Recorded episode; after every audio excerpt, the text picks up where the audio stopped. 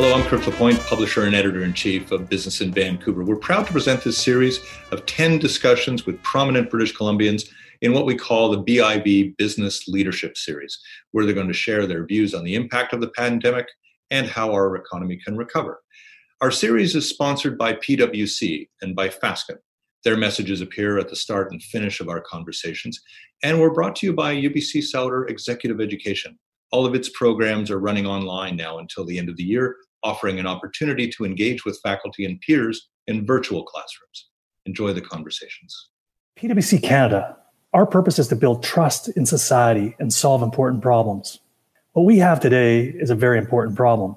This pandemic affects us all globally. In BC, as the curve continues to flatten, we're settling into new ways of working and considering what business as usual may look like going forward. We are proud at PwC to sponsor this podcast series from Business in Vancouver to talk about what business leaders should know. Returning to the workplace isn't just about physical places, it's about finding opportunities to thrive in this new era. So let's keep the conversation going. Well, thanks for joining us today on the BIV Business Leadership Series of discussions with prominent British Columbians about the impact of the pandemic on our economy and the steps our leaders believe are ahead for us. I'm Kirk LaPointe, publisher and editor in chief at BIV. Carol Taylor is one of our province's most accomplished, most visible business leaders with a resume that would uh, take us much of our session to cite.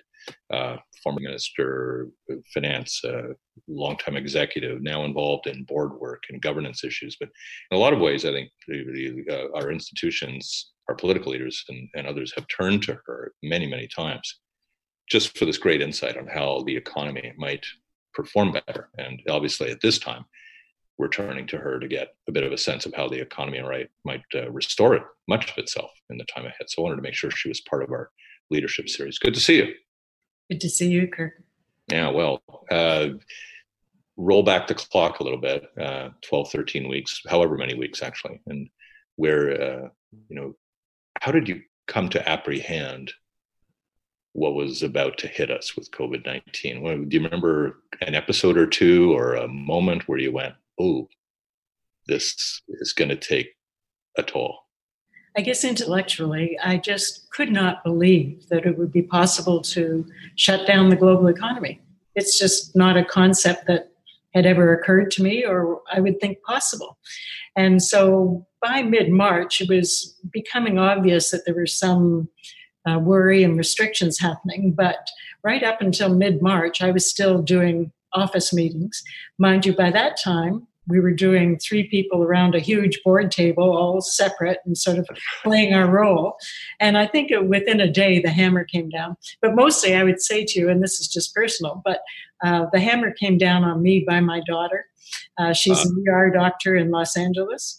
And uh, she phoned me before the governments actually had said, and she said, um, That's it you're in solitary confinement until further notice. Mm. And so it, immediately, all of the businesses I'm involved with and the nonprofits I'm involved with, we all scrambled to see, first of all, how do you survive a, a, a lockdown before you can think about the future and what the future looks like? Like, how can you survive the moment? What if you are a business that uh, is highly dependent on people coming through your front door? So yeah. you're a restaurant or you're a gallery the government shuts the door, but all of your overhead is there, all of your expenses are there, and you have no revenue. And so the first uh, few weeks, I would say, was real crisis management for the, the businesses I've been involved with. And you have to immediately say, okay, well, we've got to start cutting costs wherever we can. And for the most part, one of the biggies is always wages. And so, unfortunately, that's how the unemployment numbers just ballooned immediately. It's yeah. not that uh, businesses wanted to do that, but that was one of their top cost items. No, because I think uh, in the early going, before we really had the broadest possible sense of what government was prepared to do in this case, I, I, it seemed like a lot of business leaders felt they might be kind of on their own to to make this work out. I mean, there's just no there was no anticipation of a wage subsidy. There was no anticipation of, uh, of almost a, a, supplemental or a base income for people in emergency situations. It was almost like a mad scramble for the first few weeks, wasn't it? It was, and um, I I don't want to uh, look back on government and say what they should do or should have done, but it it was slow in coming, and so businesses sat down with their top employees and had some heartbreaking conversations about terminations, uh, some partial layoffs, some cut in salary, and had done all that nasty business. And then there came along the possibility of a wage subsidy. So then you had to, to go back and say, well, with some help, how do we reconfigure? So there were two sets of reconfigurations going on, which were very hard on not just businesses, but especially the employees. With the um, with the many organizations uh, with whom you're involved now, um, can you point to some general approaches that were taken around how they uh, how they govern themselves, even? Well, governance is really uh, interesting in a crisis. And we've all been through the, I would say, about two decades of learning about the role of the board is over here and the role of management's over there. And you know you don't you don't get too deep into the weeds. But when a crisis happens then all of a sudden all the rules go out the window and everybody wants to be on the inside and doing everything. And so it was a little bit tricky in the beginning for boards to realize yes, you've got a very specific role now, but you also have to let management you know figure out exactly what their plan is come forward talk it through with the board. And so i know of a couple of instances where that was not working very well. And management has to from their point of view understand the board anxiety. I mean you're a board of directors you feel responsible you don't know what's happening you don't even know if the business will survive. And so it's natural to be pushing against management and quarterly meetings aren't going to work and so the ones that seemed to manage it best were management who realized there was anxiety on part of the boards and so had fairly regular updates not the big foofara of a board meeting, which takes so much time for management, but just keeping informed. Then your good um, board members could certainly make suggestions that might be helpful without interfering too much. But one of the things, this is the second big crisis that uh, I really been intimate with, and the, the first was the 2008 financial. And one of the problems that came out of it, a board responsibility is risk management. And so, with the financial crisis in 2008, the regulators came down with the boots on everybody. Uh, where was the board of directors? Uh, did you know what asset backed paper was? Did you know what this investment? And so the risk management committee all of a sudden had these check boxes, you know, so yes, board heard this, yes, board did. And you got so focused on the minutia that shouldn't have been the board's responsibility that the boards weren't doing any big risk management looks like cybersecurity like climate change, like mm. hacking, like all of those big issues. And so I guess that's one of the things I keep cautioning boards about right now is yeah, you're going to get pulled down into what are what does our supply chain look like? Can we shorten it? Can we get it away perhaps from China? Uh, you know, all of the issues that management's struggling with. What are our liabilities if we open up? So there are some legitimate questions for the board. But no one says that you're only going to have one crisis at a time. So don't forget to keep your eyes up there and look at the geopolitical factors that might be affecting your business and some of the big issues. So I would say it's a very tricky time for boards. Yeah, well, but it sounds what you're saying though is that is that maybe um, our definition of what a board does has already changed, and is, and is maybe going to be a permanent change. That there there might have to be a little bit more of an involvement in operations for a board to uh, be nimble enough. Yeah, and it's uh, that's a very um, fine balance. And as no, you know, the operators don't want don't no, want a board. They don't you want know, it. No. They get away. You people know nothing about my business. You know, you're right. there, but but in a way, you know, if, if you if the board has this accountability uh, to you know to ownership to shareholders to whomever stakeholders i mean doesn't it have to somehow also be leaning in a little bit more in the yes, time? Which is why I suggest fairly regular updates so that there is back and forth with suggestions and also information because I don't want to hear from my neighbor something that my company has done and I'm on the board and haven't heard about it. And that has happened in the past. But also, when uh, I was first getting my education on governance was some years ago, and that's when the federal government put me in charge of uh, two actually crown corporations sequentially that were in deep trouble because of governance. One was the Port of Vancouver, where the chair and the CEO were at odds. The other, frankly, was CBC, where the chair and the CEO were at odds. And I, have worked for them a couple of times. That's never going to change. well, what would happen is the board didn't trust the the CEO to be giving all the information. So they would go behind the CEO's back to other members of management to try and find out things. The CEO would say, You're going behind my back, and so I'm not going to give you the information. And you know, Kirk, when that kind of culture sets in, I thought it'd be simple just to explain it and everybody would get it. It's very hard to undo. So I don't want in this crisis for boards to get so involved in day to day management that they don't know how to step back.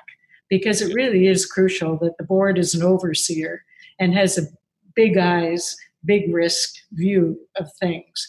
Um, and, and a board's not thinking about that entity 24 7 the way that a you know an operating officer would be thinking of it or whatever right i mean you, you, board members are essentially there to get a little bit of a view from 5000 feet many times but they're but they're applying their talents in various places they're they're not not 100% on one board and that's all you do right Right.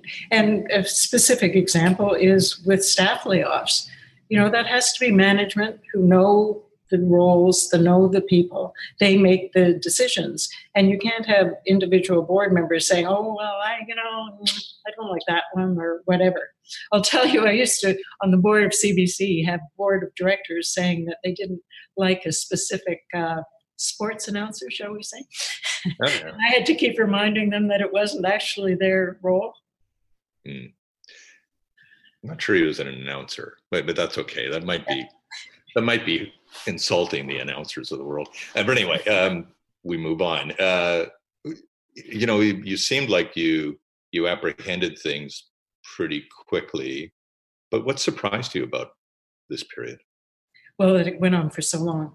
I think initially we all said, okay, two weeks lockdown until we figure things out. And then it was a month. And i mean now we're what two and a half months? I mean it's really uh, the the length of this has really surprised me. Um, the uh, creativity of the businesses i'm working with and trying to find alternate revenue sources uh, for instance the the aquarium uh, went to the whitecaps and they put together a project of making these masks and selling yeah. them bring in yeah. some, some revenue uh, various businesses are really uh, aggressive about online shopping. See if we can get a bit of this until the people start coming through the door again. Uh, and certainly, we've seen restaurants with their very aggressive delivery and takeout. So, everybody's being um, as creative as they can to get through this difficult period. But these are not the solutions long term. No, but do you, do you see some business practices changing? Uh, you know, almost yes. with, with some permanence to them? Yeah. Yeah, the permanence will be the digital side of things where all retail will be building up that side of it. I mean, retail was in trouble before this happened. And so I think for sure, um, digital, I would think that a lot of restaurants will keep up that side of takeout and delivery because they're not for a long time, maybe not till a vaccine, going to be able to have the same number of people come in the door. And yet they've got the same overhead. And so, how do, and they've got little margins. So, how do they make that work? Well, I think that they, they will keep that as an extra. And the other thing I've seen uh, businesses do, there lots of businesses are behind the scenes, and it doesn't matter. But those that are front facing and consumer facing are working on their visibility.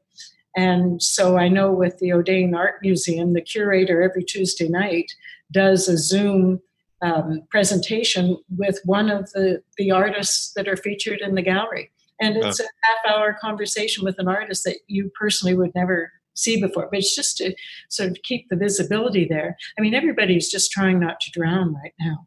And sure. yeah. you know what we have to face is some of these businesses are just not going to survive.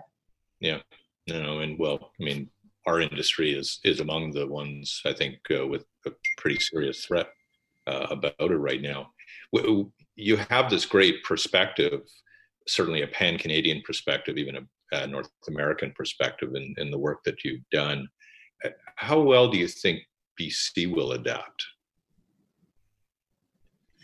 Well, we didn't close down as heavily as other places, so that's a that's a positive. Um, but we may be holding down longer on things like borders, which is a real problem because BC's economy is so dependent on tourism and, and border crossings. So that, that part of it worries me. Uh, one of my main commitments these days is as the Canada chair for the Trilateral Commission.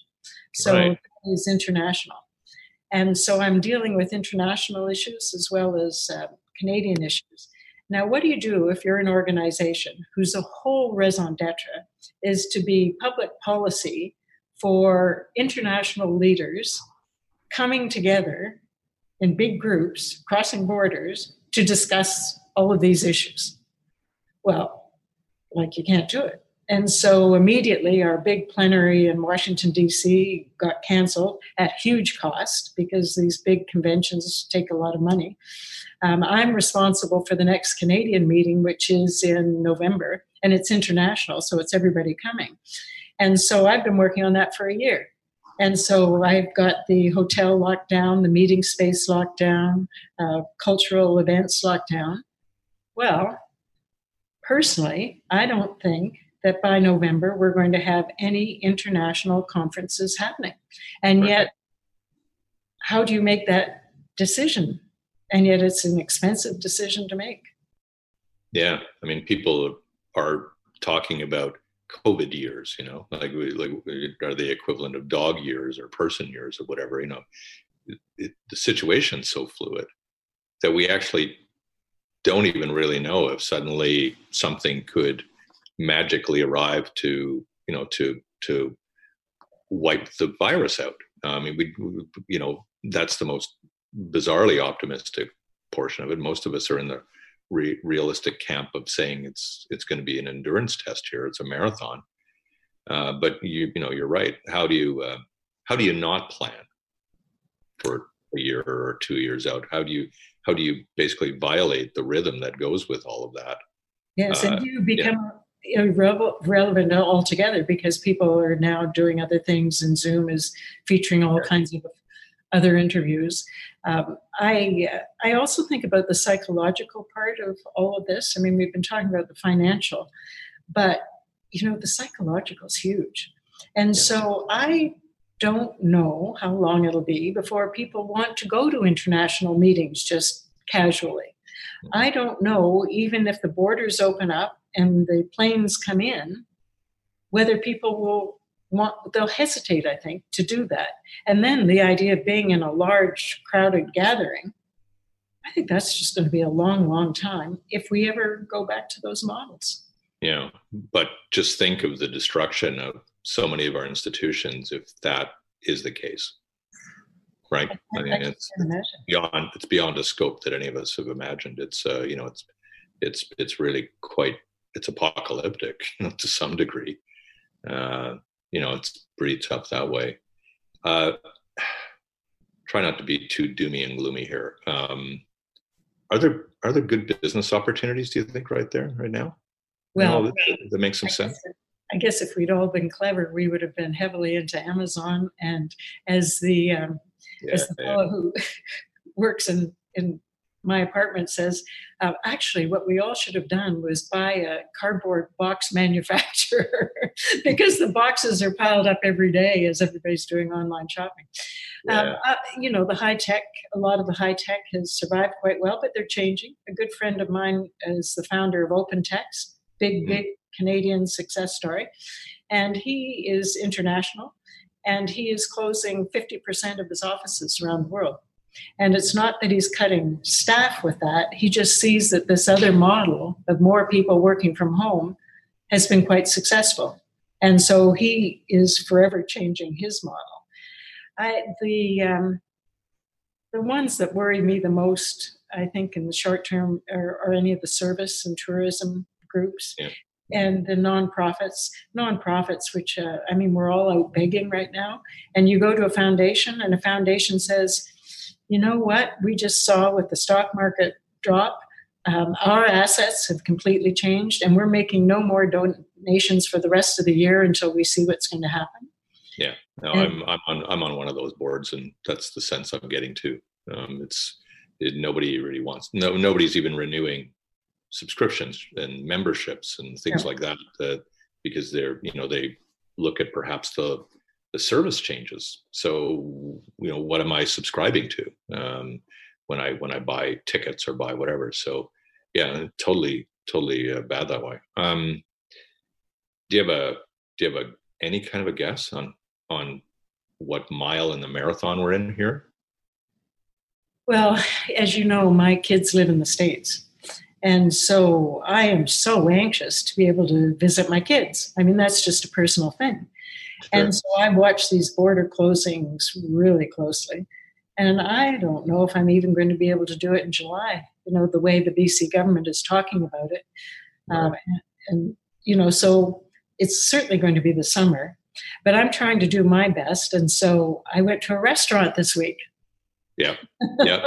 yeah. I've, yeah. I've been out there too. It's yeah. good.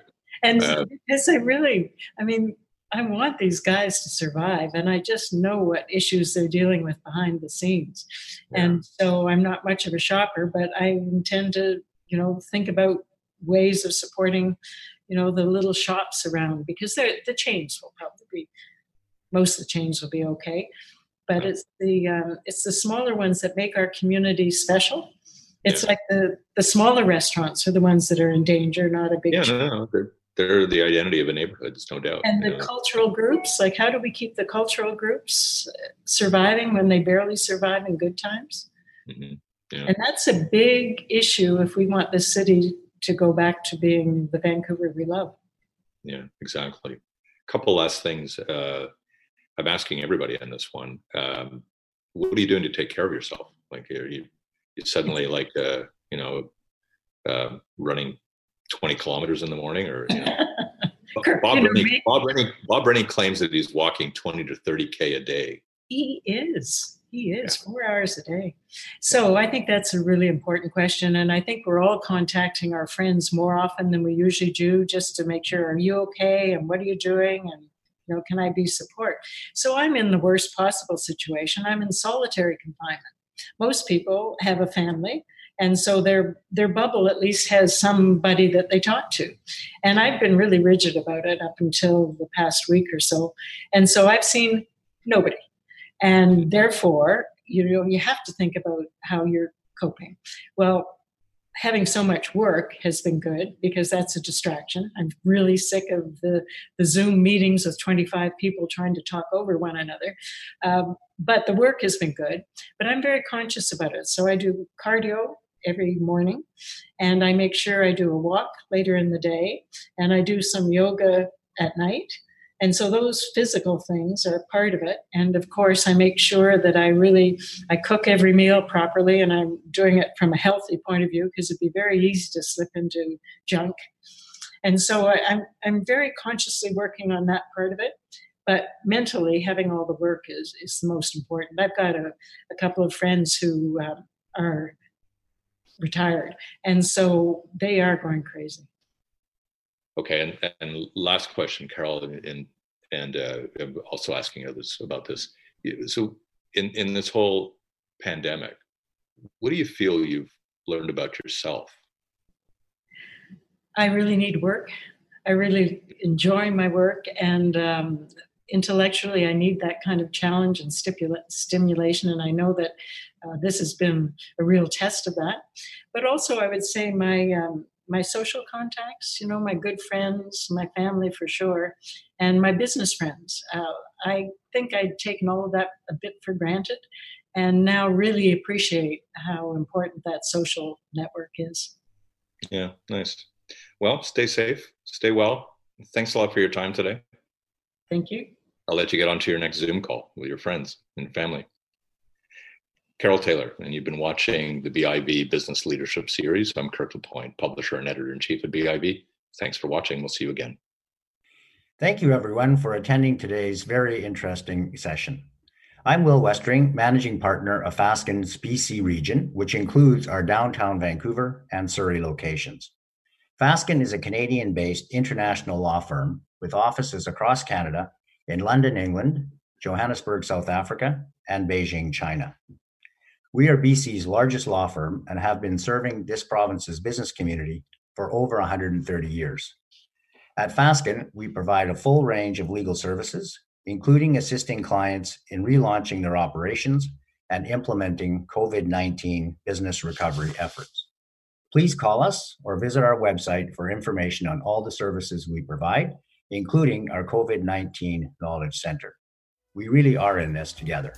Thank you.